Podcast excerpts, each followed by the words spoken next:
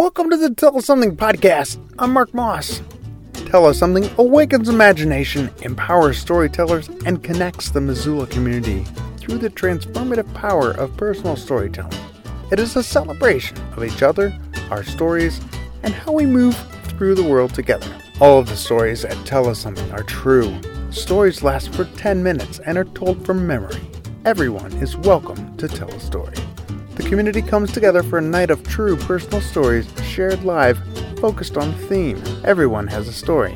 What's yours? People often ask me how to sign up to tell a story at Tell Us Something. Go to tellussomething.org and click Tell a Story to see the themes for 2017. Click the link for the theme that resonates with you. A new page opens. Complete the form there, then call 406 203 4683 to pitch your story. This episode of the Tell Something podcast was recorded in front of a live audience on June 20th, 2017, at the Wilma in Missoula, Montana. Nine storytellers shared their story based on the theme On the Road. This edition of the Tell Us Something podcast comes to us from Kathy Witkowski and is titled Do Dreams Really Come True? Thanks for listening. This story is dedicated to the love of my life, Jay Kirby. I first met Jay a number of years ago through mutual friends, and then three years ago, I hired him to design a remodel project for my house. When I first spoke to him about it, he used his usual spiel on me telling, explaining why he loved to be an architect. He said, I make people's dreams come true. He said this looking straight into my eyes. I thought, I don't, really don't know what my actual response was, but to myself, I thought, some of my dreams, maybe, all of them, mm, probably not. but Jay had other ideas, and along with my house, he quickly went to work on me. He was good at both jobs. so good that within a short period of time he had moved in. The remodel project was being done pro bono. and much to my astonishment, at 52, I had long thought that true love had passed me by. He really was making all my dreams come true. Jay had every attribute I could possibly have hoped for in a partner. In fact, as far as I could tell, he only had two flaws. One, he was kind of forgetful, and two, he was extremely allergic to stinging insects bees, wasps, yellow jackets. But he had EpiPens, and he knew they worked because he'd had to use them before. And I figured if I had to remind him to make a few important phone calls or uh, help him find his keys occasionally. It was a small price to pay to live with someone so lovely. That following year was the happiest year of my life up to that point, and that sang a lot considering that we not only endured a major remodel together, which went on three times longer than it was supposed to. That's no kidding. If anybody's been through a remodel, they know that's not uncommon. But that somewhere in the middle of it, I was diagnosed with cancer and had to begin a seven month uh, regimen of chemotherapy and radiation. So, not exactly a recipe for domestic bliss. In fact, either one of those things could easily have ruined another romantic relationship. But for Jay and I, it just allowed us to see what we were made of, and we liked what we saw, and we became closer. Thank you. That fall, I received a clean bill of health, and we rejoiced. Thank you. And we carried on creating the uh, life that we had envisioned for ourselves. Uh, we had gotten the memo from the universe. We understood that life was both precious and fragile, and we were going to take advantage of every day that we could together. But the universe seemed to think that we hadn't read the memo carefully enough. Because last summer, July 22nd to be exact, a Friday, right around 5 o'clock, Jay called me at home. He had been working at a rental property. He owns owned on 4th Street near the Good Food Store and told me he'd been stung. And I bet you can guess what the next line was. He'd forgotten his EpiPens at home. He was preparing to drive himself to the hospital. He told me where the EpiPens were. I said I would grab them and meet him there. And that when we, when we hung up, he should call 911. Now, this wasn't as crazy an idea as it sounds at first. We knew that there was generally a lag time between when he was stung and when the anaphylactic shock would set in. And rather than sit around and wait for an ambulance to show up, it made more sense for him to drive himself to St. Pat's, which was only about a mile and a half away, and even in rush hour traffic shouldn't take him more than 10 or possibly 15 minutes. But when I got in my car, I realized I had a better idea, and that was that I should intercept him on the way to the hospital. Our house is, was on uh, near Russell Street on the north side of the bridge, and he would be driving uh, across Russell Street on, from the south side of the bridge. I called him to tell him that I would intercept him on the bridge where no doubt he would be stopped in traffic. It would be easy enough to see his green truck, and I would be able to um, hop out and give him the EpiPens. So I called him. There was no answer. So I called 911, and they told me that, in fact, he had called them, but that they had to put him on hold because there's only one dispatcher on at a time, and they'd had another call coming in. And when they went back to his line, they'd been disconnected. The last they knew, he was at 3rd and Russell. They had told him to pull over and wait for help. I thought, okay, I'm going to find him at 3rd and Russell. Now, if you've ever been on Russell Street during rush hour, you know that traffic is very slow. It seems a whole lot slower when you think your beloved is on the other end in anaphylactic shock. But I finally made it to 3rd and Russell. Sure, I was going to find his truck. It wasn't there. I thought, well, I must have just missed him. I don't know how, but well, there's a lot of green trucks. Maybe I just didn't see him. So I turned around and I started coming back over the bridge, thinking he had made it to the hospital. Please be okay. Please be okay. Please be okay. Please be okay. At the emergency room, they told me they had not seen a bee sting victim. Now I was really at a loss. This was pretty much had all the ingredients of a nightmare that you cannot wake up from. It was inconceivable to me that the universe, which had finally sought to bless me with such a wonderful partner and a beautiful love, was going to snatch it away from me like this.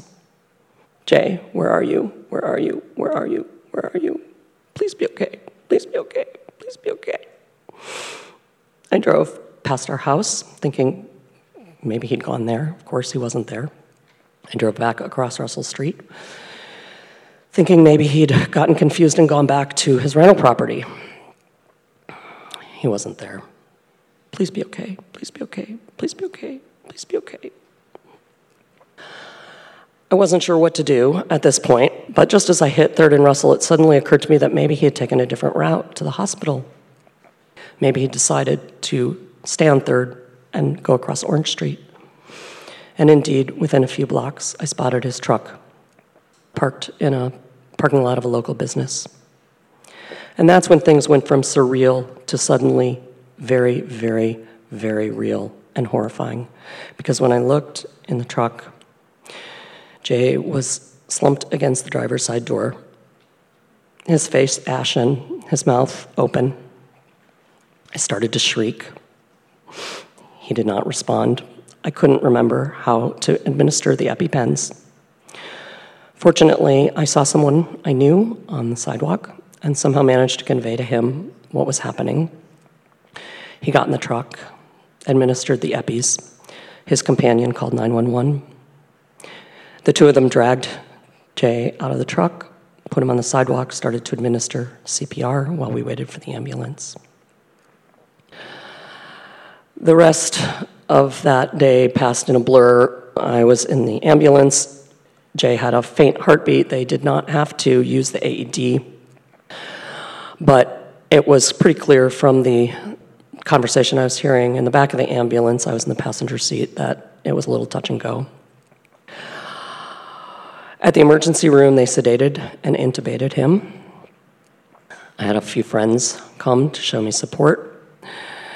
We really, it was fairly clear he was going to live. It wasn't clear how much damage had been done or how much, um, how long he'd been without oxygen. I stayed that night in the hospital with him. They put him in ICU, intubated. Uh, his wrists were strapped to the bed so he wouldn't pull out the tube. They kicked me out at midnight. I came back the next day around midday, excuse me, mid morning. They did uh, remove the tube. And miraculously, Jay came to after the sedatives were off, and he was back to his normal self, giddy, in fact. I wasn't sure whether that was the medication or the fact that he was just so happy to be alive. But soon it became fairly clear that we had another obstacle because he had virtually no short term memory. And every time I tried to explain to him what had happened, he would retain it for about five minutes. And then he would ask me over and o- oh, another time, Why does my chest hurt? What day is it? And went on and on like this. They finally discharged Jay the next day, but the nurse wasn't terribly optimistic that he would recover his memory, so I began to prepare myself for a lifetime of compensating for this. I got him a notebook, I got him a pen, I told him he had to take detailed notes of every conversation he had. People compensate for much worse things, so I figured, okay, this is our new life together. As it turned out, that was not our new life together. By the end of that week, Jay had recovered his short term memory, in as much as he's ever had a short term memory, that is. um, but that's actually a good thing because now that we've uh, he's gone through a series of desensitizing shots and is no longer allergic to stinging insects. That leaves him with only one flaw. and um, I really don't think I would have married him if he'd been too perfect. So, thank you.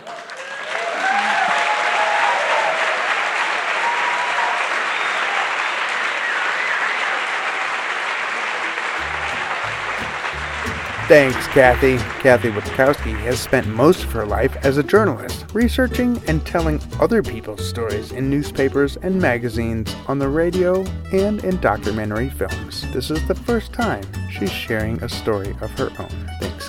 Tell Us Something is proud to be fiscally sponsored by Missoula Community Foundation, a 501c3 organization. Missoula Community Foundation has been providing leadership to Missoula nonprofits and inspiring long term philanthropy in Missoula since 2007. For the good of Missoula forever. MissoulaCommunityFoundation.org. Thanks to all of our sponsors Top Hat Lounge, bringing great music to Missoula for over 60 years. The Top Hat also offers a unique dining experience centered on local house made ingredients Dining Made Different, TopHatLounge.com. The Wilma. A locally owned and independently operated venue, the Wilma has anchored the Missoula cultural and entertainment scene for almost 100 years. Constructed in 1921 as a vaudeville house, the Wilma was utilized as a movie house for the majority of its history. In the 1980s, the Wilma began to once again host live entertainment. Now, the Wilma is a state of the art live music facility within a spectacular historic building and has become a destination for nationally touring musicians. The Wilma Wilma.com. CabinetParts.com, the number one source for cabinet hardware since 1997. Anyone searching for the best kitchen cabinet hardware at a great price needs to go to CabinetParts.com. CabinetParts.com, in business since 1997, combines knowledgeable hardware specialists with the best online shopping experience nationwide. With fast and easy ordering, free hinge matching service, and same day shipping, CabinetParts.com is the direct source for all of your cabinet hardware needs. The bookstore at the University of Montana, a local bookstore serving the students, faculty, and staff of the University of Montana, as well as the Missoula community.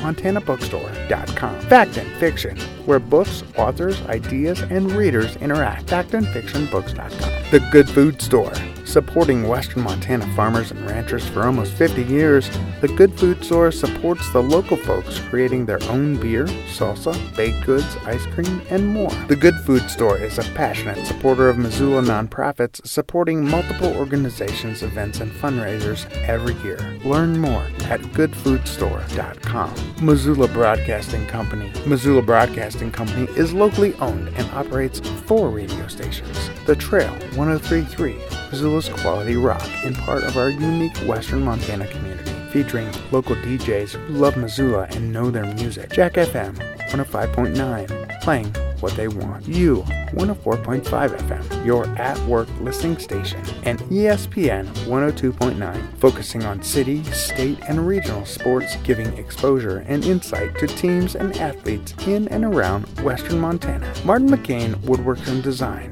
If you're looking for custom modern or mid-century cabinetry and furniture to fit your home, check out Martin's work on Instagram. He's at Martin underscore McCain underscore the woodworks over there, and Martin McCain 79 on Pinterest. You can always friend up with him on Facebook because if he's doing work for you, it's pretty likely you'll become friends. Facebook.com slash Martin McCain Woodworks. Enlyten Lab Float Center. Enlyten Lab Float Center is a spa featuring sensory deprivation or floating as a wellness therapy. Unplug, reset, and recharge in their state-of-the-art float tanks. Learn more at enlytenlab.com. That's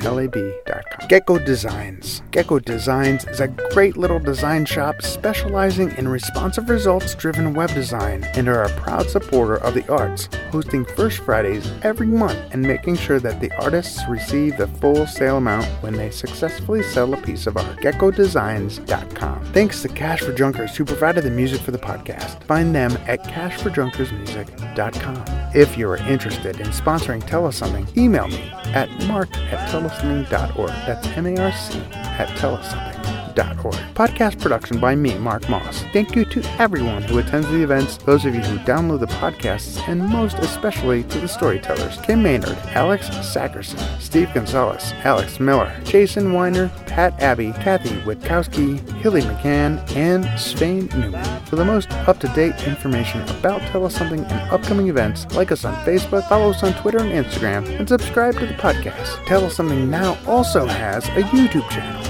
Subscribe to the YouTube channel at youtube.com slash tell us something.